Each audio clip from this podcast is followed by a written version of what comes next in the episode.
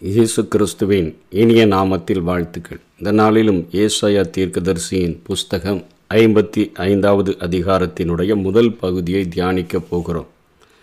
இந்த அதிகாரத்தில் ஏசாயா மூன்று பகுதிகளாக பிரித்து எழுதியிருக்கிறதை நாம் தியானிக்க முடியும்.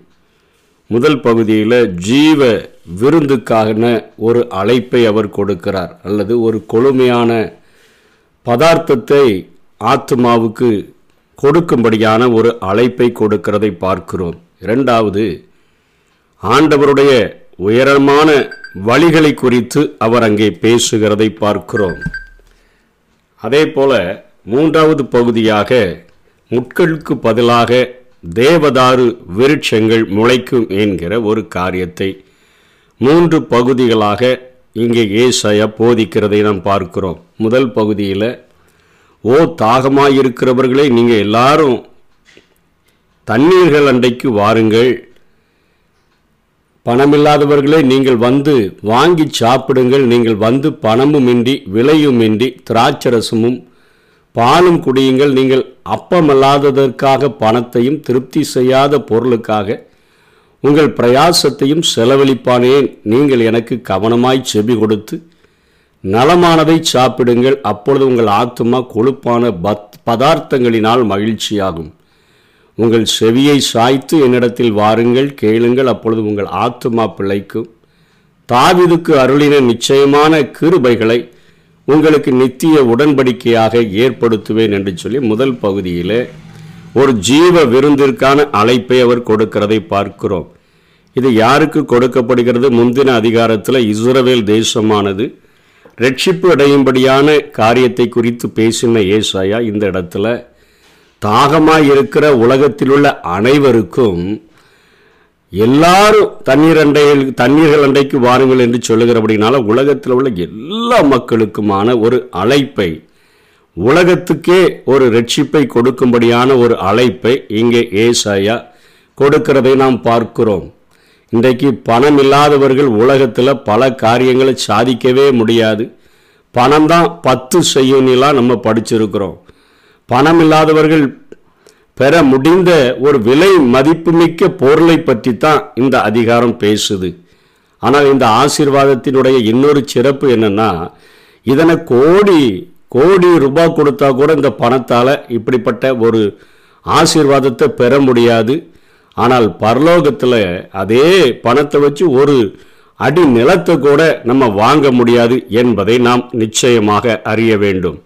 இந்த ஜீவ விருந்தானது யாருக்கு கொடுக்கப்படுகிறது? அதற்கு என்ன காரியங்கள் நம்மிடத்தில் இருக்கணும்னு சொன்னால் நமக்குள்ளாக நீதியின் மேல் பசிதாகம் உள்ளவர்கள் பாக்கியவான்கள் அவர்கள் திருப்தி அடைவார்கள் என்கிற அந்த வசனத்தின்படி இந்த உலகத்தில் உள்ள எப்படிப்பட்ட காரியங்களை நாம் அனுபவித்தாலும் நம்முடைய உள்ளத்தில் ஒரு சந்தோஷம் ஒரு சமாதானம் ஒரு திருப்தி இல்லை அப்படின்னு சொன்னால் நமக்குள்ளாக ஒரு தாகம் இருக்கிறது என்று சொல்லி அனு அர்த்தம். உலகத்தில் எத்தனையோ காரியங்களை பார்த்துட்டு ஆனால் என் உள்ளத்தில் ஒரு சமாதானம் இல்லை என் ஆத்மாவில் ஒரு சமாதானம் இல்லைன்னு சொல்கிறாங்களே அப்படிப்பட்டவர்களுக்காகத்தான் ஆண்டவர் தாகம் உள்ளவர்களுக்கு ஒரு அழைப்பை கொடுக்கிறதை பார்க்கிறோம். ஆகவே தான் யோவான் ஏழாம் அதிகாரம் முப்பத்தேழாம் வசனத்தில் நின்று கொண்டு சொன்னார் இயேசு பண்டிகையின் கடைசி நாளாகிய பிரதான நாளிலே இயேசு நின்று சத்தமிட்டு ஒருவன் தாகமாக இருந்தால் என்னிடத்தில் வந்து பானம் பண்ண கடவன் என்று சொன்னான். தாகம் இருக்கிறவங்க தான் இந்த உலகத்தில் ஏதாவது கூல் ட்ரிங்க்ஸ் இல்லைன்னா தண்ணி எதையோ ஒன்று வாங்கி குடிப்பாங்க. தாகம் இல்லைன்னா பேசாமல் அவர்கள் இருப்பார்கள். அதே போல தான் இந்த உலகத்தில் அநேக காரியங்களை அநேக விரயமான காரியங்களுக்கு தங்களுடைய வாழ்க்கையை செலவிடுகிறவர்களுக்கு ஒரு ஆத்மாவில் ஒரு திருப்தி இல்லைனா தான் அவங்க இந்த அழைப்பை ஏற்றுக்கொள்ள முடியும் என்கிறதையும் இங்கே ஏசாயா சொல்லுகிறார். அப்படி இந்த தாகம் உள்ளவர்கள் வந்து பணம் இல்லாமல் விலை இல்லாமல் இலவசமாக எதெல்லாம் வாங்கிக்கலாம் அப்படின்னு சொல்கிறாருன்னா தண்ணீர்கள் என்று சொல்லுகிறார் திராட்சரசம் என்று சொல்லுகிறார் பால் என்று சொல்லுகிறார் இவைகளை கொழுப்பான பதார்த்தங்கள் என்றும் சொல்லுகிறார். இது ஆத்மாவுக்கு நமக்கு மகிழ்ச்சியை கொடுக்கக்கூடிய ஒரு கொழுப்பான பதார்த்தங்கள். ஆனால் மனிதர்கள் இதை வாங்கி கொள்ளாமல் இலவசமாக கிடைக்கிறத வாங்கி கொள்ளாமல் அப்பம் இல்லாததற்காக பணத்தை திருப்தி செய்யும்படியா அவர்கள் செலவு பண்ணுறாங்க அதாவது இன்னைக்கு அப்பத்தை வாங்கி சாப்பிட்றதுக்கு பதிலாக பண்டிகள் சாப்பிடுகிற தவிட்டை வாங்கி சாப்பிட்டா எப்படி இருக்கும்? அப்படிப்பட்ட ஒரு நிலைமையில தான் மக்கள் தங்களுடைய பிரயாசங்களை செலவு பண்ணுகிறாங்க. ஆனால் நீங்கள் எனக்கு செவி கொடுத்து தவிட சாப்பிடாம அப்பத்தை சாப்பிடுங்க என்பது போல் நலமானதை சாப்பிடுங்கள். நீங்கள் அப்படி சாப்பிட்டீங்கன்னா உங்கள் ஆத்மா நல்லா பிழைக்கும். தாவிதுக்கு அருளின நிச்சயமான அந்த கிருபைகளை எல்லாம் நான் உங்களுக்கு நித்திய உடன்படிக்கையாக நான் ஏற்படுத்துவேன் என்று இங்கே ஆண்டவர் சொல்லுகிறதை பார்க்கிறோம். இந்த தண்ணீர்கள் எதை குறிக்கிறது என்று சொன்னால் இயேசுவே அந்த யோவான் ஏழு முப்பத்தேழுல சொல்கிறார ஒருவன் தாகமாயிருந்தால் என்னிடத்தில் வந்து பானம் பண்ண கடவன். அந்த சமாரிய ஸ்திரீயின் இடத்துல இயேசு தண்ணீர் கேட்டுவிட்டு உன்னிடத்தில் தண்ணீர் கேட்டவர் யார் என்று நீ அறிந்திருந்தாயாகில் நீ அவரிடத்திலேயே நீ கேட்டிருப்ப அவர் என்றென்றைக்கும் தாகமில்லாத அந்த ஜீவ தண்ணீரை அவர் உனக்கு கொடுத்திருப்பார் என்று சொல்லி இயேசுவில தான் இந்த உலகத்தில் நமக்கு திருப்தி என்பதை உணர்த்துவிக்கும் வண்ணமாக அங்கே இயேசு போதிக்கிறதை நாம் பார்க்கிறோம்.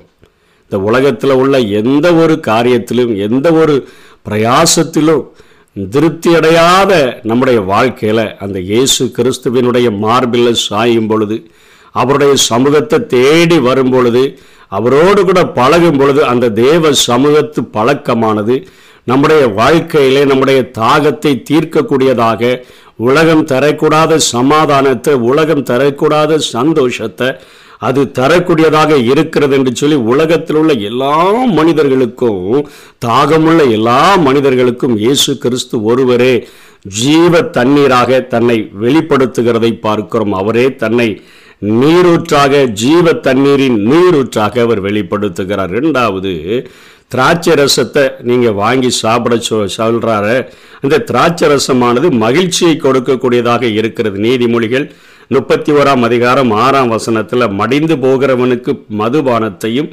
மனங்கசந்தவனுக்கு திராட்சை ரசத்தையும் கொடுங்கள். ஒன்று தெசலோனிக்கியர் ஒன்றாம் அதிகாரம் ஆறாம் வசனத்தில் நீங்கள் மிகுந்த உபத்திரவத்தில் பரிசுத்த ஆவியின் சந்தோஷத்தோட பரிசுத்த ஆவியானவர் தான் இந்த வேதத்தில் திராட்சை ரசத்துக்கு அடையாளமாக கொடுக்கப்படுகிறார். தேவனுடைய ராஜ்யம் புசிப்பும் குடிப்பும் அல்ல. அது நீதியும் சமாதானமும் பரிசுத்த ஆவியினால் உண்டாகும் சந்தோஷமுமாய் இருக்கிறது. இதுவே நாம் ஆண்டவரிடத்துல பிதாவினிடத்தில் நாம் கேட்கும் பொழுது பொல்லாதவர்களாகி நீங்கள் உங்கள் பிள்ளைகளுக்கு நல்ல ஈவுகளை கொடுக்க அறிந்திருக்கும் பொழுது பரம பிதாவானவர் தம்மிடத்தில் வேண்டிக் கொள்ளுகிறவர்களுக்கு பரிசுத்த ஆவியை கொடுப்பது அதிக நிச்சயம் அல்லவா நம்முடைய உள்ளத்தில் உள்ள சோர்வுகளை எல்லாம் எடுத்து போட்டுட்டு நமக்குள்ளாக ஒரு மிகப்பெரிய சந்தோஷத்தை ரட்சிப்பின் சந்தோஷத்தை தாகம் தீர்க்கிற அந்த சந்தோஷத்தை நிரந்தரமாக நமக்குள்ளாக வைக்கக்கூடியவராக இருக்கிறார். ஆகவே தான் அவர் செப்பனியா சொல்லும் பொழுது அவர் சொல்லுகிறார் ஆபகுக் சொல்லும்போது சொல்லுகிறார் அத்தி மரம் துளிர் விடாம போனாலும் கூட ஆட்டு மந்தையில் பலன் இல்லாமல் போனால் கூட ஒளிவ மரத்தில் கனிகள் உண்டாகாமல் போனாலும் கூட நான் கர்த்தருக்குள்ள மகிழ்ச்சியாக இருப்பேன் என் ரட்சிப்பின் தேவனுக்குள்ளாக நான் களி கூறுவேன் என்று சொல்லுகிற காரியத்தை நாம் பார்க்கிறோம். ஆகவே பரிசுத்த ஆவியானவர் தருகிற சந்தோஷத்தை நம்ம பெற்றுக்கொள்ளும்படியாக வேதம் நமக்கு அழைப்பு கொடுக்கிறதை பார்க்கிறோம். மூன்றாவதாக பால் குடித்து சொல்லுகிறார். பாலை வாங்கி குடியுங்கள் என்று சொல்லுகிறதை பார்க்கிறோம். இது ஆண்டவருடைய வசனத்துக்கு அடையாளமாக கொடுக்கப்படுகிறது ஒன்று பேதொரு இரண்டாம் அதிகாரம் மூன்றாம் வசனத்தில் நீங்கள் வளரும்படி புதிதாய் பிறந்த குழந்தையைப் போல திருவசனமாகிய ஞான கலங்கமில்லாத ஞான பாலின் மேல வாஞ்சையாய் இருங்கள் என்று சொல்லப்படுகிறது. அதாவது எப்படிப்பட்ட வாஞ்சையாக இருக்கணும்? நம்முடைய சின்ன குழந்தைங்க பால் குடிக்கணும்னா கையை காலை உதறி எப்படி அழுது பிரயாசப்படுகிறதோ நம்ம பழமொழி சொல்கிறோமே அழுத பிள்ளை தான் பால் குடிக்கும்னு சொல்லி அப்படிப்பட்ட அந்த ஒரு பிரயாசத்தை எடுத்தான்னா தாய் அவளுக்கு பால் ஊட்டுவாள். அந்த குழந்தை பாலை குடிக்கிறதா இருந்தால் அந்த குழந்தையில ஒரு வளர்ச்சி காணப்படும். இன்னைக்கு உலகத்தில் உள்ள எல்லா வயதினருக்கும் பால் தேவை. நம்ம காலையிலேயே பால் வாங்கி நம்ம சாப்பிடுகிறோம். ஏன் என்று சொன்னால் நம்முடைய சரீரத்துக்கு தேவையான சத்துக்களை நம்முடைய சரீரத்துக்கு தேவையான வளர்ச்சிக்கு தேவையான காரியங்களை அவைகள் குடிக்க கொ- கொடுக்கக்கூடியதாக இருக்கின்றன. சில சிறு குழந்தைகள் பால் குடிக்கலன்னா அதில் வளர்ச்சிகள் காணப்படாமல் அது குழந்தையாகவே இருந்துடும் ஆகவே இங்கே பேதர் சொல்கிறாரு நீங்கள் வளரும்படி புதிதாய் பிறந்த குழந்தையைப் போல திருவசனமாகிய களங்கமில்லாத அந்த ஞான பாலின் மேல் வாஞ்சியாயிருங்கள். இயேசு கிறிஸ்து நமக்கு தண்ணீர் தண்ணீராக தாகம் தீர்க்கிற ஜீவ நீரோடையாக நம்முடைய வாழ்க்கையில் இருக்கிறார். நம்மிடத்திலிருந்து எடுத்து போட முடியாத ஒரு சந்தோஷத்தை தருகிற பரிசுத்த ஆவியானவர் நமக்குள்ளாக திராட்சை ரசத்தை போல நமக்குள்ளாக இருந்து கிரியை செய்கிறார். ஒரு பாலானது எப்படி வளர்ச்சிக்கு குழந்தைகளின் வளர்ச்சிக்கு எவ்வளவு இன்றியமையாததாக தேவைப்படுகிறதோ அதே போல தேவ வசனம் நம்முடைய வளர்ச்சிக்கு அது தேவைப்படக்கூடியதாக அவைகள் இருக்கின்றன. அதே போல அப்பமல்லாததற்காக பணம்னு சொல்லப்படுகிறத அப்பம் அப்பத்தை நம்ம வாங்கி சாப்பிடணும். திருப்தி செய்யாத பொருள்களின் மேலே நம்முடைய நாட்டம் இருக்கக்கூடாது என்கிறதுல மிகவும் தெளிவாக இங்கே வேதம் பேசுகிறதை பார்க்கிறோம். அதனால் உங்கள் செவியை சாய்த்து என்னிடத்தில் கேளுங்கள். உங்கள் ஆத்மா பிழைக்கும் தாவிதுக்கு அருளின நிச்சயமான கிருபைகளை உங்களுக்கு நித்திய உடன்படிக்கையாக ஏற்படுத்துவேன். ஒரு தாவிது அவருடைய வாழ்க்கையை நம்ம பார்க்கும்போது நிறைய பேர் நினைப்பாங்க தாவிதுக்கு என்ன ஆண்டவர் இருதயத்துக்கு ஏற்றவர் என்றெல்லாம் சொல்லுகிறாரு. என்று சொன்னால் தாவிதனுடைய செய்த அவருடைய குற்றங்களும் அவருடைய பாவங்களும் ஏன் எழுதப்பட்டிருக்குதுன்னு சொன்னால் நமக்கும் ஒரு தைரியத்தை உண்டு பண்ணும்படியாக தாவிதையும் ஆண்டவர் தள்ளாதபடி அழிக்காதபடி சேர்த்து கொண்டு நிச்சயமான கிருபைகளெல்லாம் அவருக்கு நித்திய உடன்படிக்கையாக கொடுத்தது. அது எவ்வளவு உண்மை. அப்போ நான் என்னுடைய வாழ்க்கையிலே நான் தைரியமாக அவரிடத்தில் வரும்பொழுது என்னுடைய பாவங்களையும் மீறுதல்களையும் மன்னித்து என் வாழ்க்கையிலும் நிச்சயமான கிருபைகளை நித்திய உடன்படிக்கையாக அவர் ஏற்படுத்த முடியும் என்கிற ஒரு நமக்குள் நம்பிக்கை உண்டாகும்படியாக இந்த காரியத்தை ஏசாயா நினைவுபடுத்துகிறார்.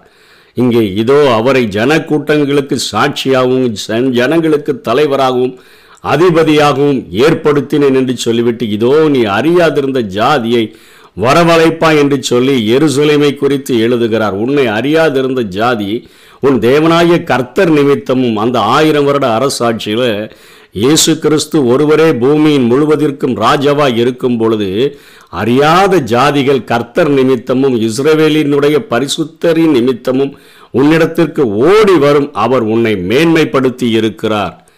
ஆண்டவராய இயேசு கிறிஸ்துவின் நிமித்தமாக அந்த எருசலேமினுடைய தலை உயர்த்தப்படும் அந்த ஆயிரம் வருட அரசாட்சியில் அந்த எருசலேமை மையமாக கொண்டுதான் இந்த உலகம் முழுவதையும் அவர் ஆளுகை செய்வார் என்கிற காரியத்தையும் அந்த நித்தியத்தை குறித்தும் அங்கே ஏசாயா பேசி விடுகிறதை பார்க்கிறோம்.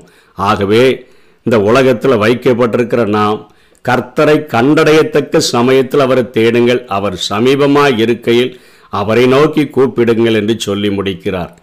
கண்டடையத்தக்க சமயம் என்பது ஒவ்வொரு மனுஷனுக்கும் இன்னைக்கு கொடுக்கப்பட்டிருக்கிற இந்த நேரம் தான் அவனுக்கு ரட்சணிய நாள் இந்த நிமிஷம் இந்த நேரம் அடுத்த நிமிஷம் நிரந்தரம் இல்லாத ஒரு வாழ்க்கை.